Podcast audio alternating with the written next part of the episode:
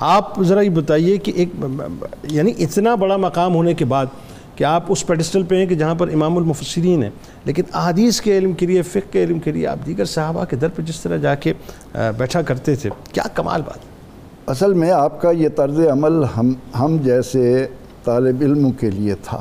کیا بات آپ کو تو فتل کہول بوڑھوں کا جوان کہا جاتا تھا۔ اللہ۔ عمر رضی اللہ تعالیٰ عنہ ان کی نظر دیکھتی تھی جب بھی کوئی بڑا اہم معاملہ ہوتا ان کی بات کو اہمیت دیتے۔ اللہ۔ سعد ابن ابی وقاص رضی اللہ عنہ جو اشرہ مبشرہ میں سے ہیں وہ فرماتے ہیں کہ آپ جیسا عالم میں نے نہیں دیکھا چھوٹی عمر میں۔ تو بات یہ ہے کہ فیضان نظر جو تھا اس کی کرامات ہم دیکھتے ہیں کہ آپ نے صورت کوثر کے اندر یہ جب ترجمہ کیا کہ انا آتینا کل کوثر تو آپ نے ترجمہ کیا کہ ہم نے آپ کو خیر کثیر عطا فرمایا اللہ۔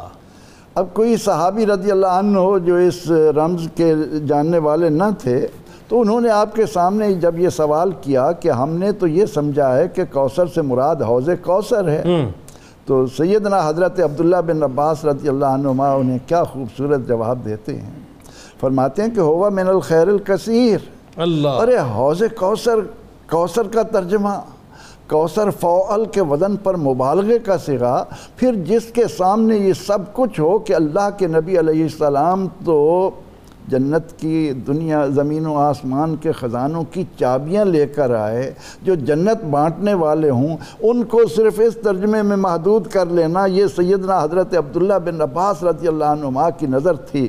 کہ آپ نے کوثر کا معنی خیر کثیر کیا اللہ۔ اور بلکہ خیر کثیر کا لفظ بھی کوثر کی تمام جہتوں کو اپنے اندر نہیں لا سکتا کسی میں ہمت ہی نہیں کہ کوثر کے لفظ کا وہ ترجمہ کر اللہ سکے۔ اللہ لیکن اس کے باوجود آپ کا اشتیاق یہ تھا کہ آپ کو جب کبھی کسی صحابی رضی اللہ عنہ کے بارے میں علم ہوتا کہ ان کے پاس رسول اللہ کا ارشاد ہے ان کے پاس کوئی تفسیری نکات ہیں تو آپ ان کے دروازے پر پہنچ جاتے اور اگر دیکھتے کہ ایسا وقت ہے کہ وہ آرام کر رہے ہوں گے تو علم کی طلب کی خاطر ہاں۔ طالبان علوم کو کیا درس دے رہے ہیں اپنی چادر کا تکیہ بنا کر دروازے کے پاس ہی ٹیک لگا لیتے پھر سو بھی جاتے بیٹھ بھی جاتے لیٹ بھی جاتے۔ انتظار کرتے۔ ہاں حضرت زید بن ثابت رضی اللہ تعالیٰ اور بھی۔ ہاں۔ تو جب وہ صحابی رضی اللہ عنہ باہر آتے اور رسول اللہ صلی اللہ علیہ وسلم کے خاندان کو پھر حضرت عباس رضی اللہ عنہ جیسے۔ عظیم باپ کے بیٹے کو وہ اپنے دروازے پر اس طرح دیکھتے تو فرماتے کہ حضور آپ نے آواز دی ہوتی۔ ہم فوراً حاضر ہو جاتے آپ نے اتنی۔ تو آپ فرماتے کہ نہیں طلب کرنے والا تو آپ نے اس انداز سے تمام صحابہ رضی اللہ عنہ سے متعلق جو جو کہیں سے بات ملتی تھی اس کو اکٹھا کر کے حبر امت کا حق ادا کیا۔ اللہ۔ اور آج ہم یہ کہہ سکتے ہیں کہ فقیہ واحد اشد علی الشیطان من الف عابد۔ ہزار عبادت گزار ایک طرف کھڑا ہو۔ لیکن اس کے مقابلے میں ایک فقی شیطان پر بھاری ہوتا ہے اور فقہا میں بھی فقی سیدنا حضرت عبداللہ بن عباس اچھا اس میں ایک بات پروفیسر صاحب یہاں پہ رک کے ذرا سا لوگوں کو سمجھائیں کہ دیکھیں علم بھی وہی ہے قرآن بھی وہی ہے احادیث بھی وہی ہیں لیکن وہی بات ہے کہ طلب کرنے والا کس نیت کے ساتھ اور کس جد و جہد کے ساتھ اور کس لگن کے ساتھ اور کس ادب کے ساتھ طلب کرتا ہے؟ لگن بھی ہو ادب بھی ہو اور وہ واضح کر دیا۔ اور عشق مصطفیٰ کی چنگاری کے بغیر کچھ نہیں ملتا۔ اس معاملے میں سب سے بنیادی بات یہ ہے کہ آپ نبی رحمت صلی اللہ تعالی علیہ وسلم کے در کے اس طرح غلام بنے جس طرح ابو حریرہ بنے جس طرح اللہ۔ عبداللہ بن عباس بنے جس طرح عباس بن عبد المطلب بنے تب جا کر انسان کو علم کی طرف تھوڑی سی روشنی آتی ہے۔ اور اس ادب کے بغیر کوئی کہے کہ میں عالم بن جاؤں این خیال است و محال است و جنوں۔ تو سیدنا حضرت عبداللہ بن عباس رضی اللہ عنہ علمی طور پر آپ نے تمام خلفاء کی نظروں میں وہ مرتبہ و مقام پایا اور سیدنا علی مرتضیٰ رضی اللہ عنہ بعض اوقات لوگوں کو یہ بتانے کے لیے باب العلم تو آپ ہاں، ہیں ہاں، ہاں۔ لیکن جب کوئی مسئلہ آتا تو آپ فرماتے کہ جاؤ عبداللہ بن عباس رضی اللہ عنہ سے پوچھو اور بلکہ آپ کی زندگی کا وہ کتنا خوبصورت واقعہ ہے کہ جب حضرت علی رضی اللہ عنہ امت میں ایک پیدا ہونے والے فتن خوارج کے مقابلے جی جی جی تو آپ عبداللہ بن عباس کو خوارج کے گروہ کے پاس جب بھیجتے ہیں اور وہ جا کر ان سے پوچھتے ہیں کہ بھئی تمہارا مسئلہ کیا ہے؟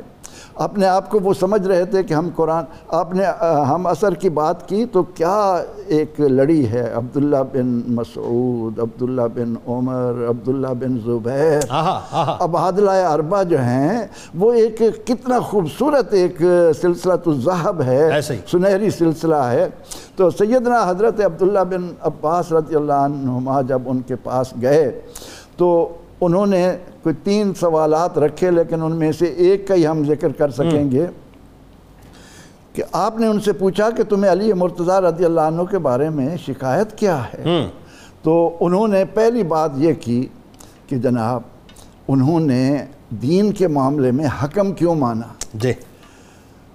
آپ سن کر حیران ہوئے ان کو تعجب سے دیکھا اور کہا کہ یہ اپنے آپ کو عالم سمجھتے ہیں۔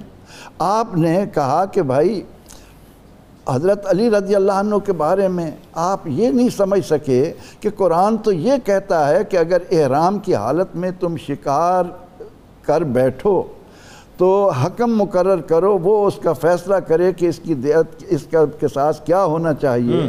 تو جو اسلام ایک جانور کے معاملے میں حکم کا پابند بناتا ہے حضرت علی رضی اللہ عنہ انسان جیسی اشرف المخلوقات کے بارے میں حکم نہ مقرر کریں۔ تو بیس ہزار خوارج آپ کے ان تین جوابات کو سن کر طائب ہوئے اور حضرت علی رضی اللہ عنہ کی یہ نظر کہ ان لوگوں کو پتہ چل گیا کہ علم میں حضرت عبداللہ بن ایک مقام ایک مقام اس میں کوئی دوسری رائے نہیں ہے۔